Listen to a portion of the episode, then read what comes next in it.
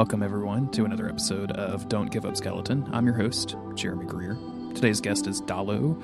Dollow has been an internet friend of mine for quite some time. Uh, we've kind of circled in the same soul circles, so to speak. Uh, and I finally, after a long time of going back and forth, he was able to come onto the podcast. That was mostly my fault, by the way. My waiting list is entirely too long.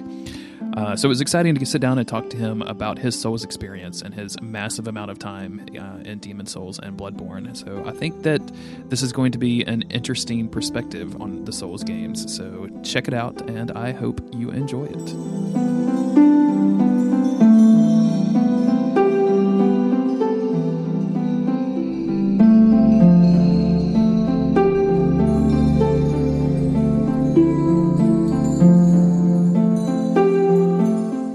Time I read that blog, it was more of a uh, cartoonish, uh, political cartoon almost, in the way like how people were just so nasty to each other in such a in such a game. It it, it was kind of interesting to say the least, because uh, up until I started playing the Souls games, I've never ever, not once, have I ever gotten hate mail from like another person on in any multiplayer capacity.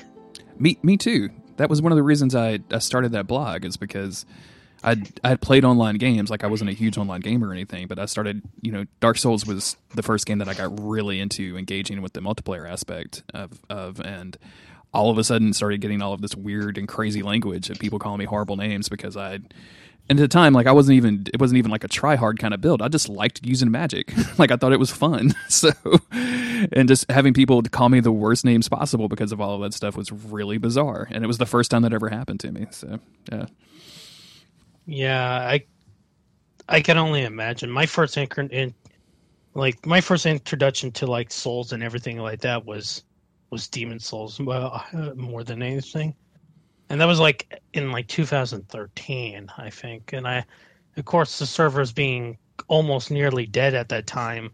I didn't really have too many invaders but i did get like a few. And i felt no inclination to basically get uh, to show send some hate their way. Of course once bloodborne came out that was the first souls game i managed to get in like day one. So i was able to experience like that that wonderful that wonderful like overabundance of like a server uh, population, I guess. And I got a few hate, uh, pieces of hate mail that time, and I sometimes wonder like what were people's what were what what what gets a person to go so mad that they would actually start sending hate mail at someone in the game, especially because someone for me who's played that game so much, I was like, it's this game's really not that hard. But then again, with an invader in there, I guess it must be because they're scared. So yeah, the the idea of somebody sending in sending in hate mail um, is just it's so preposterous to me. Like the the fact that you would like want to tell somebody that you know you're you're you're a piece of shit or or whatever because of a of a weird video game thing uh, just is it's still to this day very it, I just don't understand it. Like I, the the idea of sitting in your house and losing a fight or even winning a fight, and then sending somebody a piece of hate mail to call them like a a, a, a bad name is just so yeah. preposterous. It's so out there for me. I'm curious. Uh, like, how did you? You said your first game was Demon Souls. How did you kind of find out about Demon Souls? What what got you to play it? Um, I first heard about Demon Souls from a podcast, from an old podcast from like, and I'm going to give a shout out to this guy. Um, his name was David Turner. He was on a Final Fantasy 13 podcast way back in the day, and he has his. Uh, I think his site is still around at fsn.net, but um, he was a he was a somebody who kept talking about Final Fantasy and stuff like that. But one time he ever talked about something different. He talked about this super super hard game called Demon Souls and it was just a name for the longest time. And then I re- and then over time, as I eventually got a PS3, uh, I fell into Demon Souls because it eventually came on PS Plus. So, and I think that's a lot one way how a lot of people got into Demon Souls because it ended up being free on PS PS Plus, so everybody might have like tried it at one point or another. So there was this one time I wanted to just try like decided like I'm gonna just try something new and play Demon Souls. And initially I hated the game. Like I couldn't figure out why people liked the game. I knew going into it, it was supposedly super hard and like very weird and obtuse. But it I couldn't figure out the game and it took me a month, a solid month to even get out of World 1. And I couldn't even and even then I still couldn't figure out what the game was about essentially. hmm And after I finally beat the first, got through the first area, I said I'm going to at least beat the game as far as like this first level, and then I'm never going to touch this game ever again. I'm going to get at least one trophy because I feel this game deserves, owes it owes me that. So I basically just ran for the area and basically stopped caring about a lot of uh, stopped being as cautious, I would say. And eventually, I did beat the phalanx, which took I think two tries for me because I just because the game started getting weirder for me after that. And once I finally beat that first boss, things started happening in the game, like the Maiden in Black, basically telling me to go find the Monumental, which I almost immediately forgot. So, and then eventually I did the. I think I made the Souls rookie move that everybody did makes in Demon Souls. You go to World, you go to World Dash one two, hmm and you and I eventually just went right to the Tower Knight. Eventually, Yeah, it's uh, it's that one two is such a huge roadblock because I mean those those dragons are just going to harass you throughout the entire level, and if you don't know, if if you if you're coming to that blind, it can be very very difficult. like you don't even know how to level up at that point. So, the game was like very design designed very obtusely. It wasn't until I finally got to like I figured out how to level up, how quickly second uh, second world uh second boss completely without leveling up. So Oh, when wow. I finally got to the so I, I yeah, because I didn't know how to level up and I kind of just forgot about the monumental and I didn't realize the uh parts of the cathedral and the nexus were actually open. So overall like I think that was kind of like my once I figured out how to do things in Demon Souls the proper way, I eventually just basically just found myself like falling in love with the game because things started as obtusely as they were put together. They started to make sense. And over time, I grew to love the game because as I figured out like some of the mechanics of the game, it allowed me to like kind of like enjoy the finer points of the game that the game was uh, was able to offer, like its atmosphere, its music, its the the level design above all, as well as like just the general story how it presented itself. Because one way how I tell everybody like to go play Demon Souls, because I still think there's not a lot of people who do play Demon Souls. I like to present it as like it's basically a darker, more messed up version of King Arthur and his Holy Grail uh, search. So That's interesting. I'm curious. Uh, with so many, since you were having so many problems with it at first and like not being able to figure it out, was it just that kind of grudging? This game owes me something because I'm playing it that kept you going to for you to get to that point where you could appreciate it, or was there was there enough in the game itself that you were kind of curious about that it, it drew you further? Well, when I went back to it, like there was a point where I did stop playing it for a while. I said to myself, like I said, the game owed. I felt like the game owed it to me. I because back then I was a. I'm still kind of a big trophy collector, but I was way bigger into collecting trophies back then than I was now, and I Mhm. felt like the game deserved owed me what, at least one before I can complete it because back then you weren't allowed to delete trophy lists off your PS3 if they were at zero percent. So you would have this game just sit there for the longest time at zero percent. So Gotcha. it kind of was like this pile of shame that er- that would always look at you there. So I at least wanted one percent, stating I did get one trophy, and then I was going to drop it. But after I beat Phalanx, there was enough that intrigued me to keep going.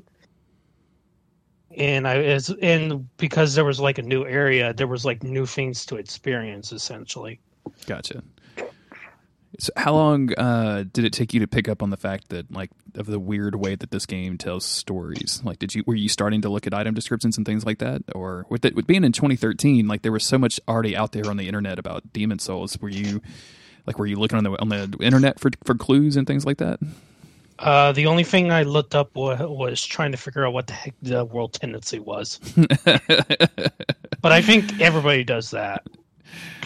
I, uh, I I don't think I could explain what world tendency is right now. Like I couldn't. Well, let me rephrase that. I could explain what it is, but I couldn't really explain to how to explain to you how to manipulate it reliably. Besides, you know, you have to kill yourself every once in a while. That's really it. Yeah, like in I didn't really know too much about. Even when I looked it up back then, like in 2013, I like when I was looking at uh, when I was looking up, I still couldn't figure out what the heck it what it what the heck it was. So there wasn't really anything I looked up as far as like the way how this game told its story. I wasn't too against the way how it told its story because as somebody who liked Resident Evil games, like Resident Evil old, especially older Resident Evil games, they had like this tendency to tell its story not just for uh, for interactions for with characters and cutscenes, but they have they always have these lore notes or apocalypse logs essentially. And they would t- always tell like their like the story of like how this person came to be here how this how they ended up being trapped and how they ended up ultimately dying. So uh, reading item descriptions wasn't really too too obtuse to as a way of getting a story almost it was kind of like just taking me back to like older resident evil games which i missed and, adore, and adored uh, at that time and still do to this day interesting um, how so, long did it take you to, to finish the game, roughly? I don't know if you remember or not. Uh, I started, it went on PS Plus in like August, and then I eventually ended up trying to play it in like, I think I tried to play it in like de- like October and December. I know I beat the game in like uh I think the date was November 23rd, 20, uh, 2013. Um, I know this because uh, the tr- I would sometimes look at my trophy list, and that's that's a number that for some reason keeps coming up. I could probably look up the trophy right now, and it would tell me. But sure. I did beat it wi- within 2013, um, 2013 of November. That's for sure. Okay. So uh, after that, uh, were you inspired to go after the rest of the Soul series? Because you're you're right before um, um, so I think that's yep. shortly before Bloodborne came out, and shortly before Scholar of the First Sin came out. So were you? Did you go back and look at Dark Souls or anything like that? No, actually, funny enough, I didn't move on from Demon Souls for the longest time because, like I said, I ended up falling in love with the game. So I decided, like, well, I'm going to go for the platinum trophy. And needless to say, that took over a year. well over a year. You were doing it legit, I'm imagining. Like you probably, because it's some of that stuff is easy to do if you have a friend just hand you the stuff that, that you need. Uh, I was doing it legit, but uh, I will lie. I think I cheated on some of that, and I had to do it all by myself too. Hmm. So no, I think no the, I think here. So. I'm pretty sure I did do everything legit. Although I would say I probably duped a number of things because I didn't find out about like the stockpile dupe dupe glitch until like I think six months after I beat the game. and then once I learned about that, is like okay, this is going to make my job easier. I was talking and about this still with took, and it still took a long time. I was talking about this with a friend of mine recently of uh, on whether or not those dupe glitches, like, because for me, Demon Souls is the type of game where okay, I can dupe like some upgrade materials and I can dupe some healing items, but it's not like it's going to break the game for me, right? Like I'm not I'm not doing the Diablo thing of like I can just spawn in infinite weapons and you know not have to actually go get them or anything like that. Uh, so like using the dupe glitch to me isn't isn't in Demon Souls like it's obviously it's cheating, but it feels like it's just kind of filing off the the rougher parts of that game for me as opposed to ruining the game, which is what happens to me a lot of times when I start cheating in a video game. Like, oh, now I have infinite gold, so there's no point to play it. Well, as far as that game, as far as that, uh, as far as duping goes, I think once you have to farm uh, pure uh, pure what was it, Pure Bladestone? I think all bets are off at that point. yeah, that's the roughest one in the game, definitely. I had the sp- I that one I had the farm for at least three months. No, uh, no joke. I had to go in and log into the game in like I think three or four hour sessions, and I would just do nothing but farm and hope that I got pure Bladestone, and that was for three months straight. Jeez, that's So, rough. It was pretty bad. like I've heard people, it's like, yeah, that one's pretty pretty awful, but no one's heard it like going beyond like th- beyond like two months or even or that much. So I would say, as far as like the dupe goes, it's one of those things where I don't mind it being in the game because, ironically enough, it doesn't corrupt the game. It doesn't break the game in sen- in the sense that you can't you can't progress after a certain point or what have you. It's it actually is ironically a stable glitch.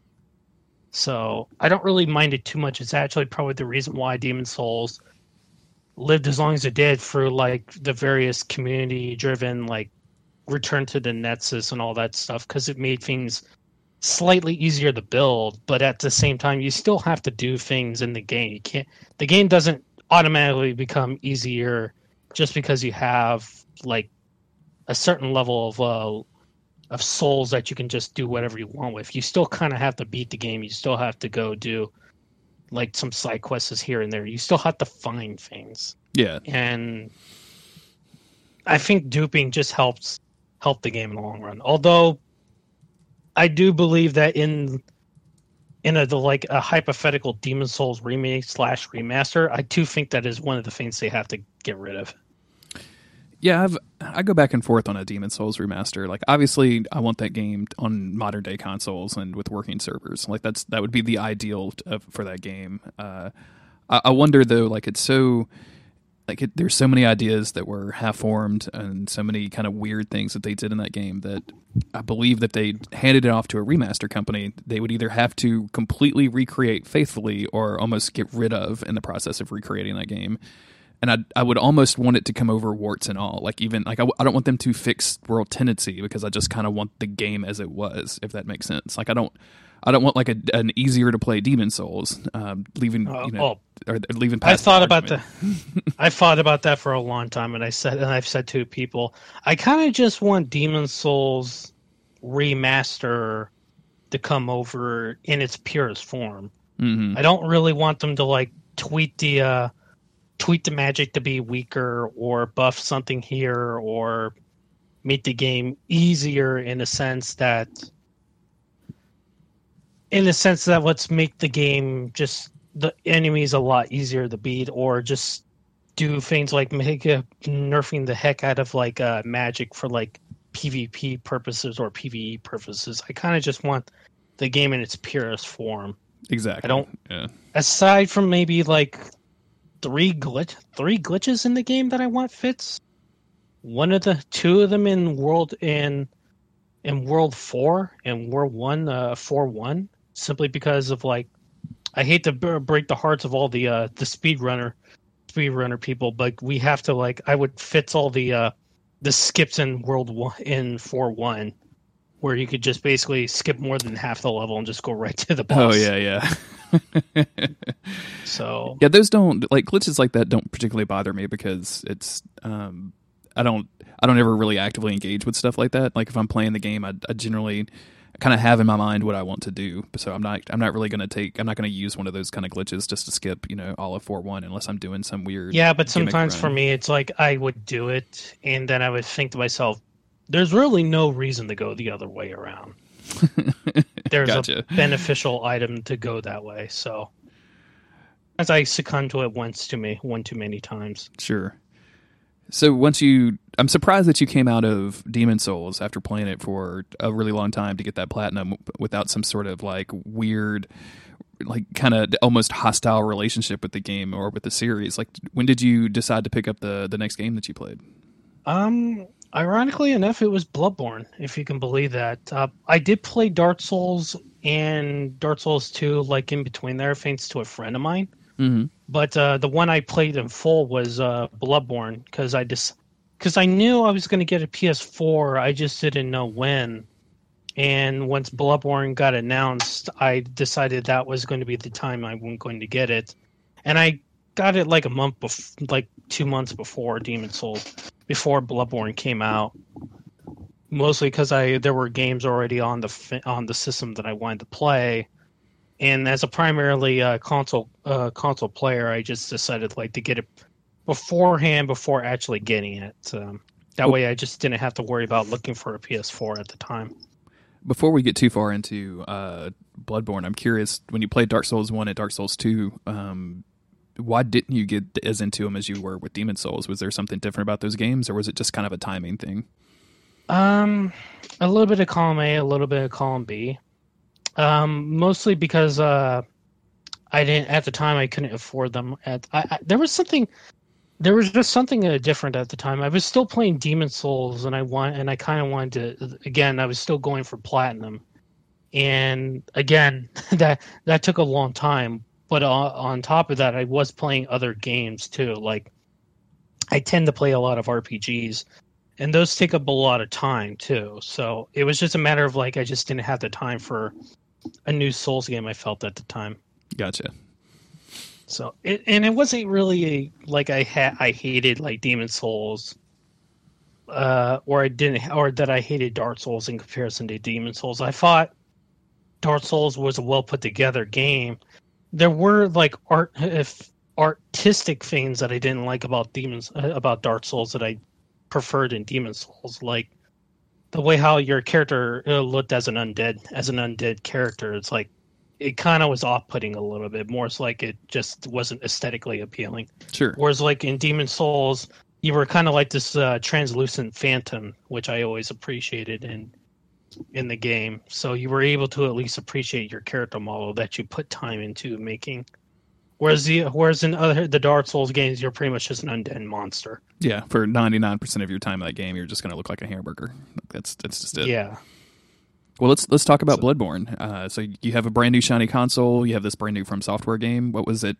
What was because jumping from Demons to Bloodborne, like there's a there's a pretty big evolution in those games between them. What was it like jumping into Bloodborne? Did you have any more difficulty with it than you did Demon Souls, or would you, was it feel like you were kind of coming home a little bit? Um, I got thrown into a, neat, a meat grinder, as I like to say. okay. Because I don't think, I think everybody who played Bloodborne at first really can't agree that Bloodborne was nothing like anything that came before or since.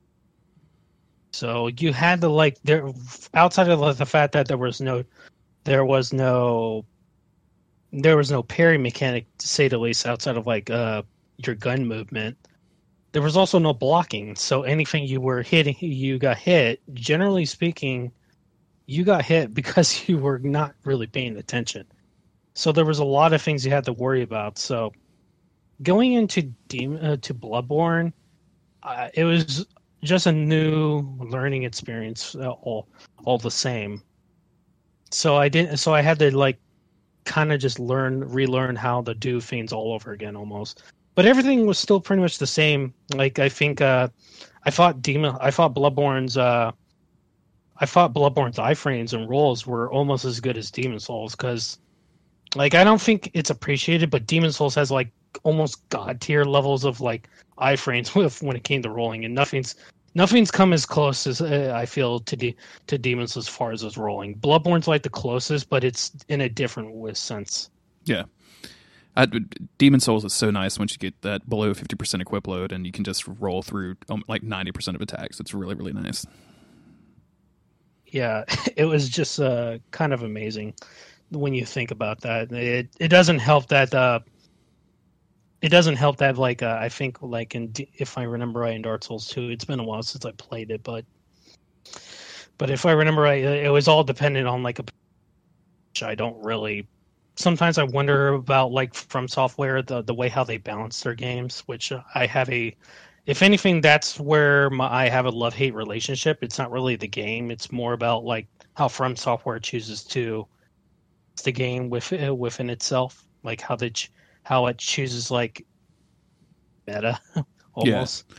So It's it's interesting to see them over the years uh, because with Demon Souls and Dark Souls One, there were hardly any patches that were like really based around PvP. Like there were some like weapon adjustments because weapons were overpowered, but it wasn't really like we're going to change the way the backstabs work or anything like that. And now we're all the way into Dark Souls Three, and it feels like almost all of the adjustments, I think is what they call them, or patches to the game since Dark Souls Three was released, is are basically for PvP purposes or to balance PvP. So it's interesting that they've kind of taken that, that that's become a focus for them, whereas it wasn't in the past.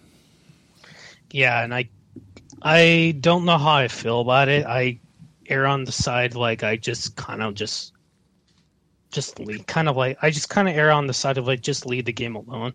That's kind of one reason why I I kind of like another spiritual system, almost like a I guess you could say brother from another mother, which is uh, Nioh. I ended up uh, really loving the game, but as as a was it uh, Team Ninja uh, tar- uh, started messing with the game more and more, Mm-hmm. and eventually PvP getting introduced, and it kind of like nerfed a lot of like a lot of the things I love to PvP PVE wise. I kind of just stopped playing the game almost. So I didn't even finish the game, unfortunately, which is which is sad because I did enjoy the game, but a lot of the uh, I guess you could a lot of the uh, the weapon adjustments that they did in the game kind of turned me off from finishing it Sure. and thankfully that's that hasn't happened with any of the any of FromSoft's uh, decisions, but there were times where it's gotten really close for me. Like, and did you have a specific example? I'm just kind of curious how that plays in the From Software side. Uh, if I remember right, it was uh, in Bloodborne patch number zero one point zero four, if I remember right. That was when they introduced the whole the way how like uh, PvP matchmaking worked and how PvE matchmaking worked essentially, or just how co-op worked in general Mm-hmm. but um, I remember distinctly getting angry at that time because I used to, I did do a lot of PvP and like Bloodborne, and eventually it got to a point where people just started like. This was before they introduced the whole concept of uh, level scaling, essentially, where they would scale down your level Yeah. Yeah. to the. Well, there was a point where they didn't scale. They didn't do that, so you could have like a level fifty person co-oping with level one hundred and twenties, and you could literally just gank a gank a person that was uh, even lower than that. So it made PvP not very fun. And I didn't exactly like the co-op such uh, co-op aspect of like having to basically uh basically you where you would get scaled down because it just made it made me feel like my character was not my character essentially so it felt like i was almost having to operate a some big lug of uh, machine machinery that i didn't know how to operate essentially Gotcha. so it so so whenever I know there's somebody who's at a lower level than I have, I am. I tend to, I tend to make a, a character at that level and basically uh, match out the level level rangers for various people, so I can just don't have to worry about that ever again for me. I'm I'm curious. Um, going back to you starting Bloodborne a little bit. Uh, the, the there's an obvious change of setting, right? Because you know Demon Souls is a kind of medieval fantasy world versus Bloodborne's a little bit more modern and a little bit more monstery take. Uh, was there? Do you have a preference for either one of those as you were started to play the game? Like, was was one more interesting to you on the surface than the other? Not particularly. I I went into Bloodborne because I did like uh like horror games essentially, and I did like I said I loved Resident Evil, so I thought this was basically going to be a a very big uh kind of like send up to the old old werewolf games like the man like uh Wolfman and stuff like that. Mm-hmm. and it did retain that but once i once the game unveiled itself as being a cthulhu night of cthulhu hp lovecraft game i was kind of shocked that it ended up being that. And not in a bad way. I i'm not i will admit i'm not the biggest uh hp lovecraft uh, guy not because i've I hate the guy or I hate the works that he's done. It's just I don't. I've never read most of his works. I only know his works by sheer osmosis, almost. Yeah. So when the game unveiled itself as basically being a lot of like love letters to H.P. Lovecraft, it kind of just made me want to learn more about it. So, if anything, I appreciated like the change in setting, and I think a lot of people still do even now. Yeah, it's um, it, it's nice to get away from that that stereotypical like you know castles and forest even though we have a, a, a, castle and a forest in bloodborne but you know what i'm saying like it's it's good to get away from um, that that kind of era and and those kind of weapons and things like that's one of the things that I, I enjoy the most about bloodborne is that the all of the weapons are just so different than uh, most other games that you play like you've got standard swords in there but you also have some real wacky stuff that you can use too which i really appreciate well, I think the setting, a change in setting allowed for that too. Mm-hmm. So rather than just being like a simple sword, like you said, the, even the simple swords that are in there, they they have their own gimmicks too, and they have their own like different stats. Like most people don't probably do use like the and I think the this goes down to like one of uh, Bloodborne's best and worst aspects is the gem system in Bloodborne which I spent like the better part of a year just researching on my own personal time, going into chalices and things like that. Because there was a point where I just went into the chalice, uh, chalice dungeons and just farm looking for various chal- exotic chalice dun- chalice gems and looking for different effects and some some gems that still elude me to this day, but kind of just wanting to learn about like the ver- what gems various did and if you had the right gems, you can create like so many different weapons mm-hmm. for various different purposes that it kind of like underrates like the Bloodborne's like battle system almost that you don't really have access to those gems because most people will never get the get the gems that like that will require to get the get the most out of like Bloodborne's maximum damage output yeah, it's strange that you have um, that they they included in the game all of these weird gems and these weird gems, all these weird variants of weapons, so that you could you know put different gems in them to create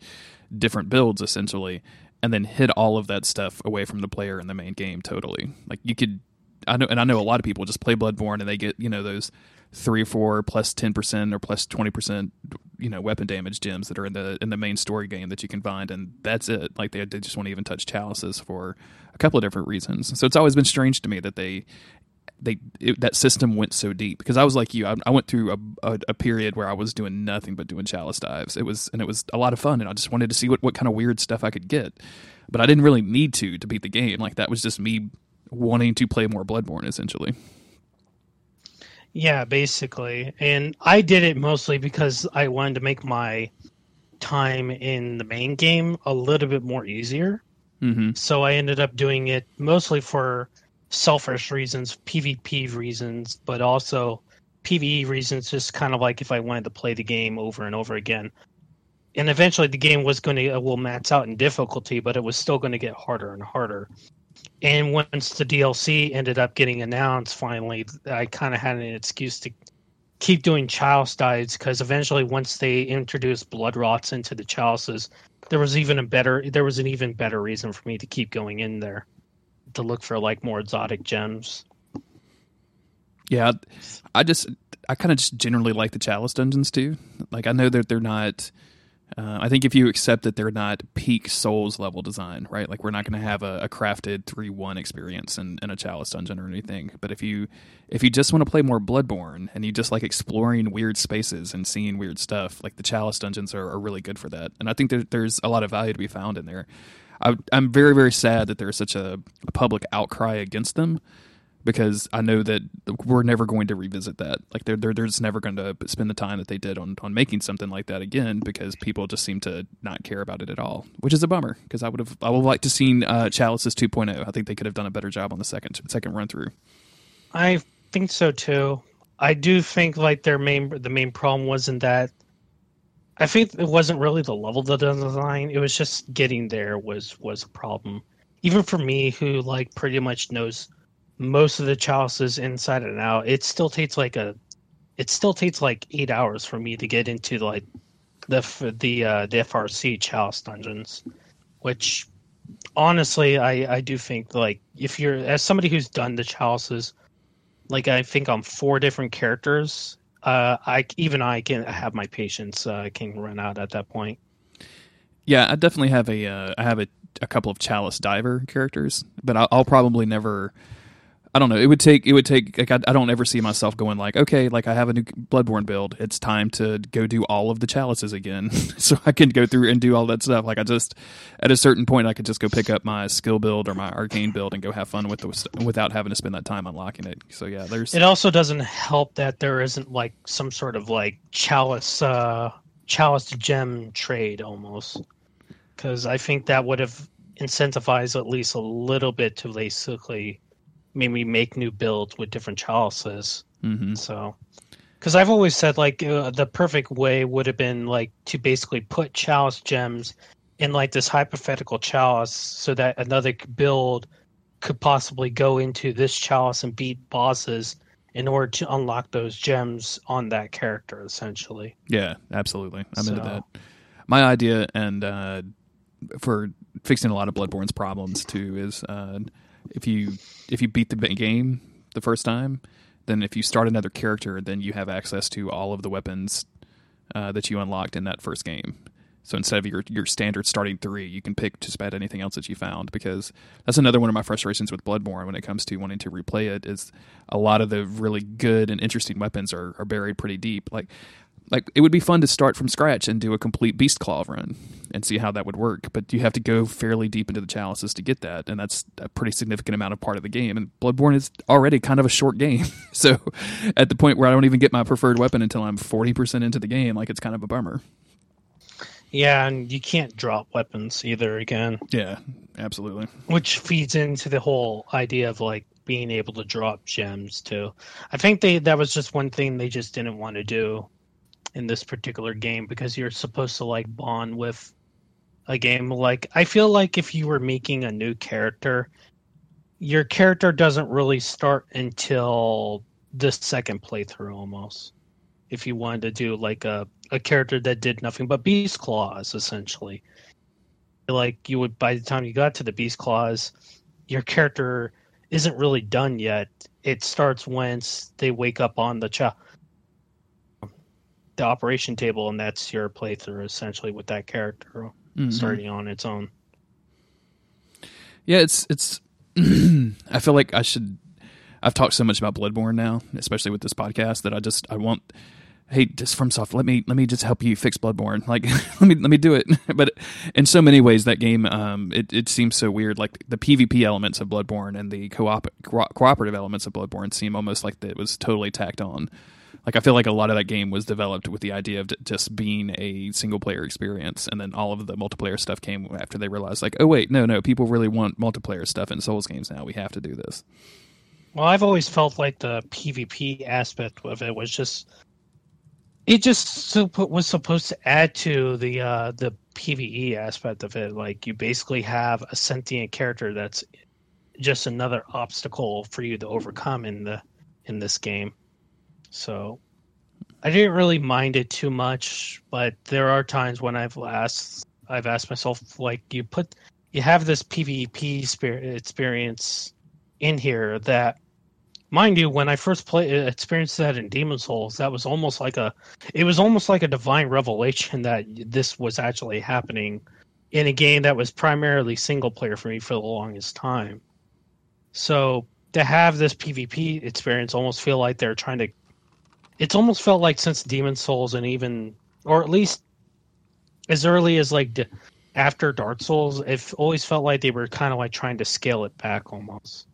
Absolutely. So, and yeah. it, and with the additions to like arenas and things like that to the game, it almost it almost feels like they they've almost got kind of like given up almost. Yeah, I, I, I keep saying this, and uh, it really feels like everything that I loved about Dark Souls One PvP specifically and the the weird trolly things you could do and the kind of weird imbalance, but also the you know you have to be human to be invaded, so you could just basically turn off PvP anytime that you wanted to. uh, that was totally on accident. Like that was lightning in a bottle. And ever since then, they've been trying to figure out like, no, no, we want this, but we just want it to be quote unquote fair. And it's just, I think it's gotten consistently worse across the series. I know people love Dark Souls three PvP, and I'm not taking that away from from them, but for me, like that, the appeal of that stuff was the the weirdness and the strangeness and the the kind of trollish aspects of everything.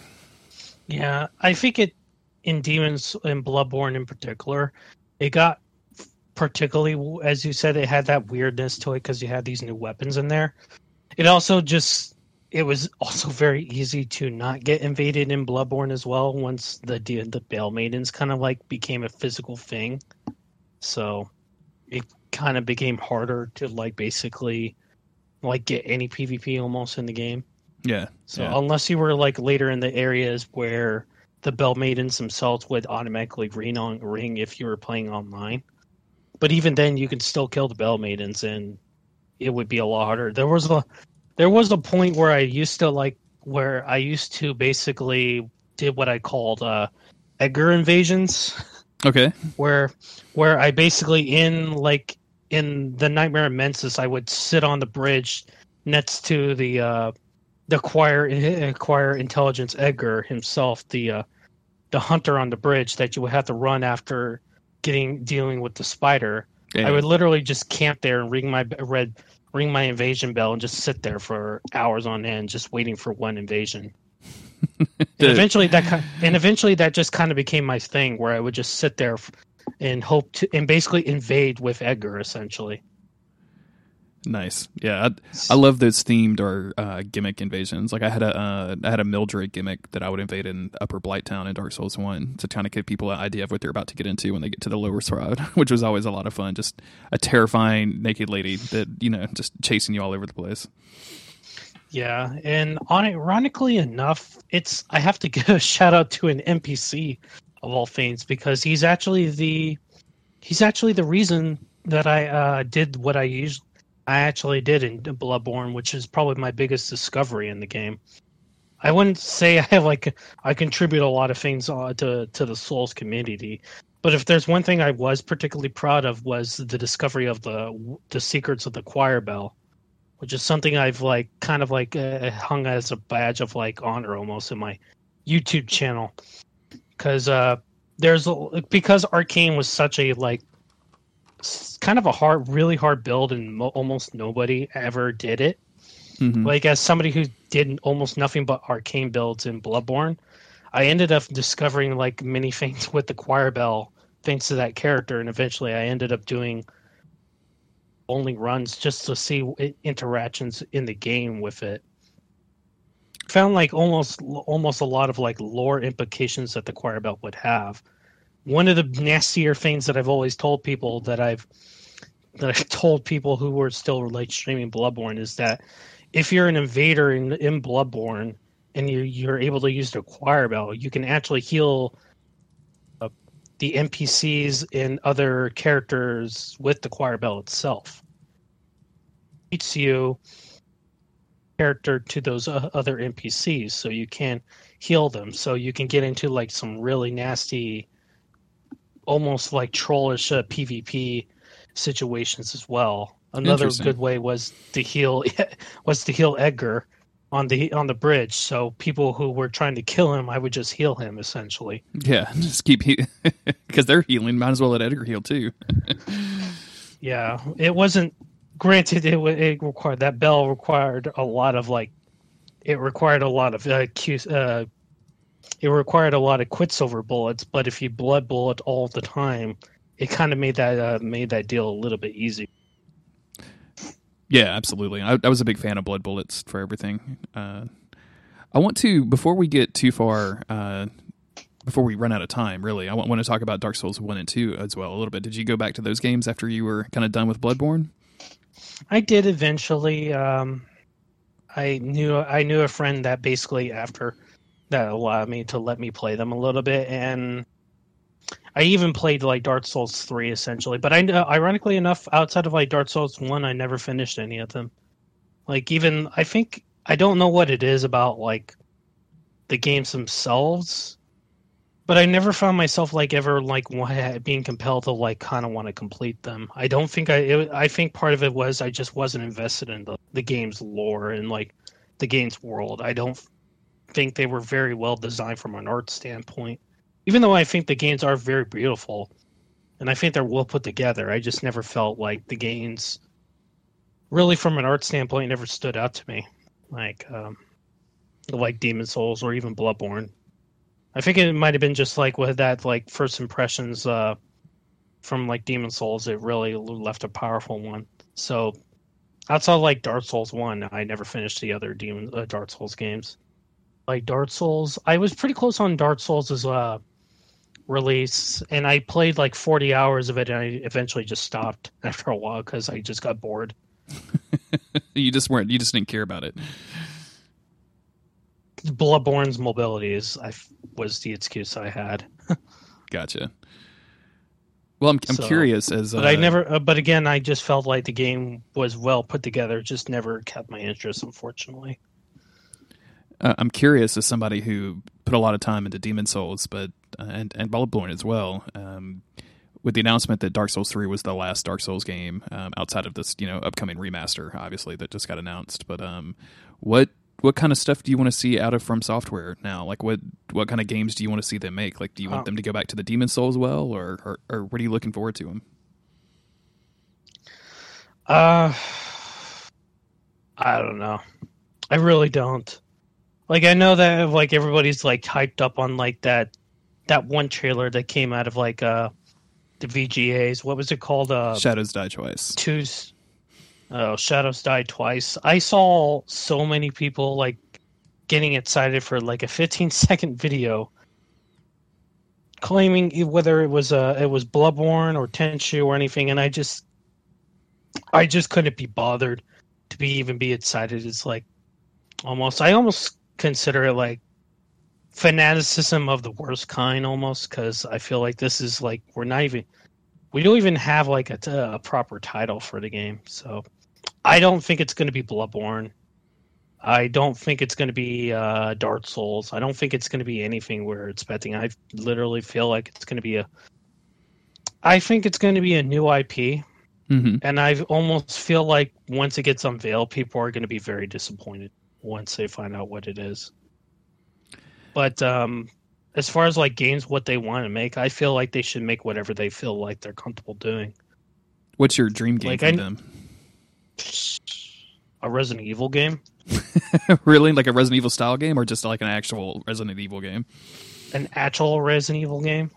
Like, um, I feel like I almost want to, I almost want From Software to tackle again uh, tackle a Resident Evil game with like sensible mechanics almost. Mm-hmm. Like actually not obtuse mechanics, like an actual health bar like cra- a crafting system of some kind. Something more grounded in the sense that something we see all the time, but with like their their way of like handling things from like the way they treat their player base as far as like online and stuff like that. But I feel like if they were to do a proper horror game that was more modern, I feel I feel like I would want that. I would kind of want to see how From Software would uh, would tackle a, an actual like horror setting, like a zombie outbreak almost, or something more closer to like classic uh to classic horror almost. I know Bloodborne is like really close to that, but it wasn't exactly that. It was more leaning towards it was more leaning towards uh H.P. Lovecraft, which is more cosmic in nature. Sure. I think I almost want something more supernatural but classic, almost like a Dracula. I guess people after Bloodborne, uh, their big uh, their big desire was uh, they want From Software to do Castlevania, basically. So, yeah, with Cainhurst in the game, it's it's it's hard not to because I mean the Castlevania games are great, but man, the fashion that you could bring to that from a From Software perspective, I think would be really interesting, really fun. Yeah, I almost I almost wish that they would just I almost wish I could just get the license to Resident Evil and let let them do the next do horror Resident game. Evil Yeah. because I've never, I haven't been really feeling like the the last couple Resident Evil games from a game, from mostly from a gameplay standpoint. Because I I think all of them are just kind of bad. This, well, I shouldn't say bad. It's just they haven't been keeping my interest almost. And I like, I like shooters, but I've just never been. I just never been like uh, on board with uh, Resident Evil being that much of a third-person shooter game, or even a first-person shooter, with the latest game. So Yeah, I haven't. Um, just- I haven't played Resident Evil Seven yet, but uh, last night on Twitter, somebody uh, sent me a video from it and asked me if the accents were accurate because I live in South Louisiana, and I guess that that that game takes place somewhere in a fictional South Louisiana town, and so there's a bunch of uh, Cajun people running around, and who boy, those accents are pretty bad. from the one guy, it was just not realistic at all. It was. I it was- imagine not. Yeah, it was. It was very bad. I, I I imagine that it really just matched what everybody thought. Uh, what uh, South Southern people uh, kind of sounded like, or back war hmm Southern people sounded like in Louisiana. But I'm pretty sure Louisiana people don't talk like that. They they don't like it's it's. I mean, there's some really thick and hilarious accents down there, but that that just was not one of them. Like that was that seemed all over the place. It seemed like a dude that was like really trying to do. It seems like someone had watched um like the X Men animated series from the '90s and been like, oh, I can do a Gambit, and just did a bad version of Gambit. so it was like bad version of a bad version of an accent. So anyway, that's totally off topic. I'm so sorry. Uh, Wadalu, thank you very much for, for guesting on the podcast. I know it's been a while that you uh, since you contacted me originally, and I'm sorry for the wait, but uh, thank you very much for waiting for me, and I appreciate you coming on. No, no problem, no problem. Well, he- hell, Thank you for having me on. Uh, it was worth the wait, and I appreciate you, uh, all you've done for us uh, and done for me by letting me guest on your podcast. Where can people find you on the internet if they want to look you up? Um, you can find me on Twitter. Um, that's the primary way to get it, get in contact with me. My Twitter is Dollow R, as in D O L L O W R. That's the way you contact me on the most reliable way to get in contact with me. You can subscribe to my YouTube channel, which I really just don't do anything with anymore. I mean, I I do things with it, but it's not like I'm trying to corner the market of like getting like you becoming YouTube famous. I just post a lot of like random videos that I've recorded of, from my PS4, and you can still find my old Bloodborne videos there, especially my. Uh, if you could, I would appreciate everybody to go look at my uh, video of like it's called Secrets of the Choir Bell. It's a video where I basically uh, went through the entire game and trying to find as many things as I find that the choir bell can actually be used on and be effective for. And one of the things that I always found very interesting with that bell is that you can actually kill hunters on their deathbed with it. So it's got a lot of things in it. I hope you would find that interesting. If you, if you're in the area, just leave me a comment say saying thank you. Is that uh, Dollow R as well on YouTube? It's Dollow Rlance. That's D O L O W R L A N C E. Okay. And it shouldn't be too hard to find. Like I'm the only Dollow Rlance on there, and I'm usually the only Dollow on well. So Gotcha. hopefully it wouldn't be too hard to find me. So Yeah, well, I'll, I'll include a, a link to that in the show notes as well. yeah. So uh, again, uh, pre- thank you for having me on the tour on podcast. It was it was interesting to talk about uh, to talk about souls in general. So Yeah, usually yeah, this was this was great. I'm I'm really glad you uh, you came on. So thank you again. I uh, as always, I've been your host, Jeremy Greer. You can find me on Twitter at JG Greer. You can find the podcast at don'tgiveupskeleton.com. That has links to Patreon, it has links to my Instagram, it has links to Facebook and Twitter and all of that stuff. So you can find all of the ways to support and to contact the podcast on that website. And that's again, don'tgiveupskeleton.com. Thank you for all of the recent iTunes reviews. Uh, they've been very, very nice and to make me blush when I read them. So thank you so much for that. It's really, really nice that you guys are enjoying the show that much. And remember, don't give up, skeleton.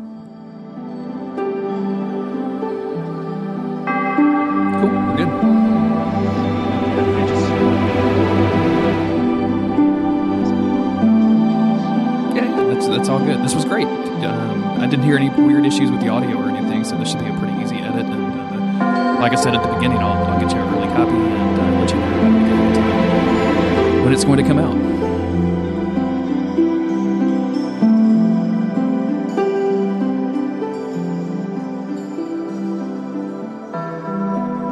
Sure. Yeah, this was it was good. Finally getting to like talk to you in person, man. I, I feel like we've uh, been in the same Twitter circle for a long time, so it's nice to put a name, put a, put a voice to the name, so so to speak.